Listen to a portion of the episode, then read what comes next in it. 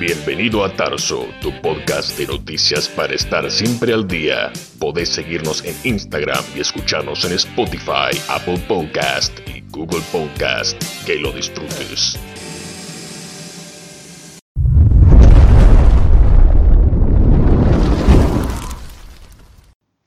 Hola amigos, ¿cómo le va?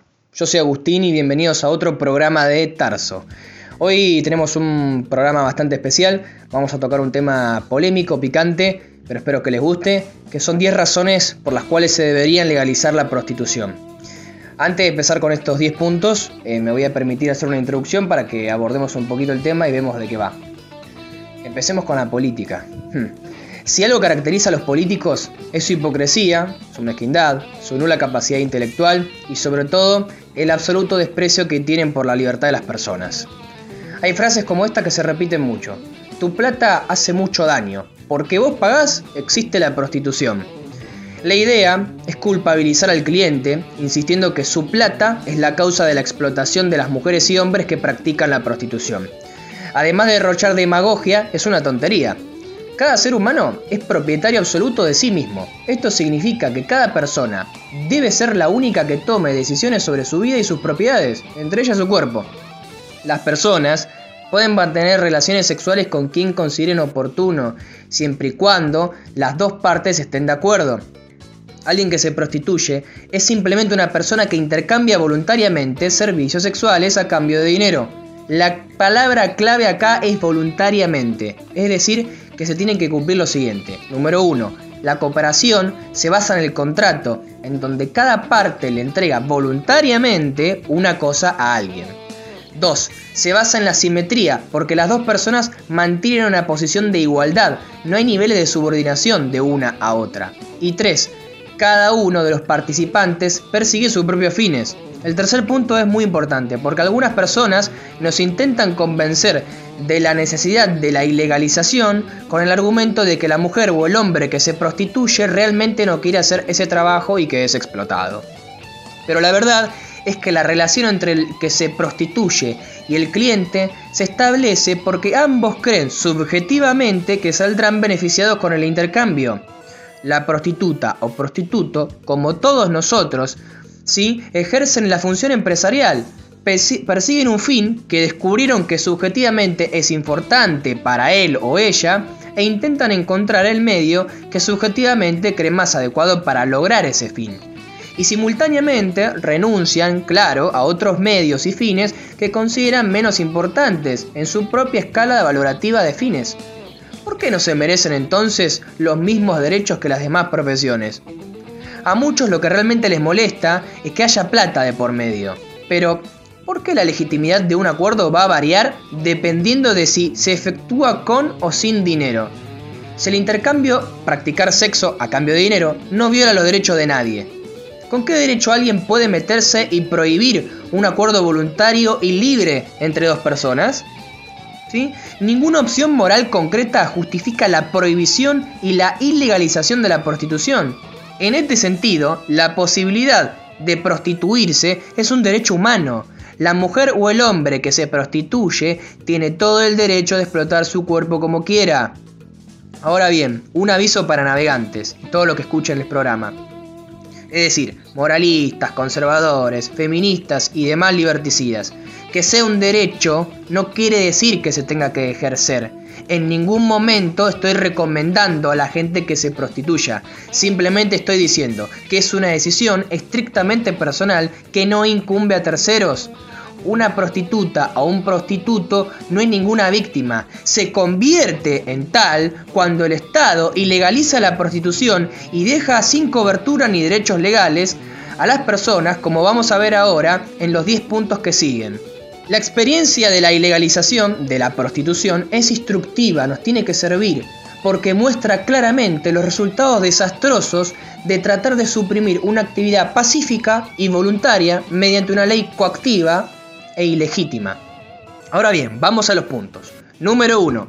El abandono institucional deja a las personas sin derecho ni protección. La prostitución no puede ejercerse sin, sin seguridad jurídica y social. La ilegalización hace que dejen de ser sujetos éticos. Estas personas están desprotegidas y se les puede maltratar, están en una situación de discriminación y sin derechos. Se ha demostrado que las prohibiciones no acaban con el problema, sino que lo único que hacen es empeorar las condiciones de trabajo de las personas que seguirán ejerciéndola trabajan en malas condiciones de seguridad, limpieza, higiene y tranquilidad, por lo que se debe buscar garantizar los derechos a aquellas personas que deciden trabajar en la prostitución y limitar los abusos que hoy se ejercen contra ellas. Punto número 2. La ley no funciona, no consigue lo que se propone, o sea, reducir la prostitución. ¿Cómo puede el Estado decidir si se tiene que reducir una determinada profesión? ¿En base a qué? ¿En base a que los políticos les parece una actividad denigrante? ¿Intrínsecamente perversa? ¿Deshumanizante? Entonces quizás deberían reflexionar un poco sobre su propia profesión los políticos, ¿no? El objetivo que hay que proponerse no es reducir la prostitución, sino reducir las víctimas del tráfico de blancas y de personas. Y eso se consigue legalizando la profesión para establecer claramente la distinción entre prostitución voluntaria, o sea, la decisión propia, y la prostitución coactiva, la esclavitud, y persiguiendo fuertemente a esta segunda. Punto número 3. Convierte a gente honesta y pacífica en criminales la ilegalización produce la estigmatización social y persecución de un trabajador honesto y pacífico. Muchas veces los bancos se niegan a darles préstamos y las prepagas de salud las evitan, sufren el menosprecio y la discriminación que todos ya conocemos. Punto número 4. Crean mercados en donde la competencia es violenta y no pacífica como los mercados legales. No están basados en el contrato y la cooperación aumenta la violencia y la inseguridad ciudadana. Punto número 5. El precio del servicio es mucho mayor en un mercado negro que en un mercado legal competitivo. Y esto es así. Todo producto en un mercado negro tiene un precio más alto porque la falta de oferta y la falta de competencia provocan escasez. Existe más demanda que oferta y los clientes están dispuestos a pagar un precio más alto por el servicio que se les prohíbe. Además hay que pagar el intermediario clandestinamente. Punto número 6. Los servicios en los mercados ilegales son de una calidad menor que en los legales y competitivos. La falta de competencia y de legalidad hace que no haya ni el control ni las exigencias que se le darían en un mercado legal. Punto número 7. Provoca una delincuencia asociada. Los enormes beneficios del mercado negro incentivan a que los criminales violentos entren y provocan esta delincuencia asociada. ¿Qué quiere decir esto? Que existe un submundo ilegal en el que se da inmigración ilegal, extorsión, tráfico de drogas, falsificación de documentos y delitos económicos que aumentan la delincuencia y la violencia. La legalización de la prostitución ayudaría a luchar contra el resto de las actividades. Punto número 8 hace que el sistema de justicia sea más corrupto. La legalización acabaría con un foco importante de corrupción que aumenta en todos los niveles del Estado debido a la gran cantidad de policías, jueces y demás autoridades y funcionarios públicos que han sido comprados, sobornados, extorsionados por las mafias o que participan de la prostitución ilegal, incluso llevándose partes del dinero y del botín, creando un gran ambiente de desconfianza por parte de la población hacia los políticos en general. Punto número 9. El Estado convierte actividades pacíficas en criminales. Este punto es importantísimo. Hay que derogar el artículo del Código Penal que prohíbe el proxenetismo, es decir, el dedicarse a la prostitución como empresario. Prohíbe que se establezca un control laboral entre las personas que quieren prostituirse y los empresarios. Hay que derogarlo porque hay que reconocer a la prostitución como una profesión.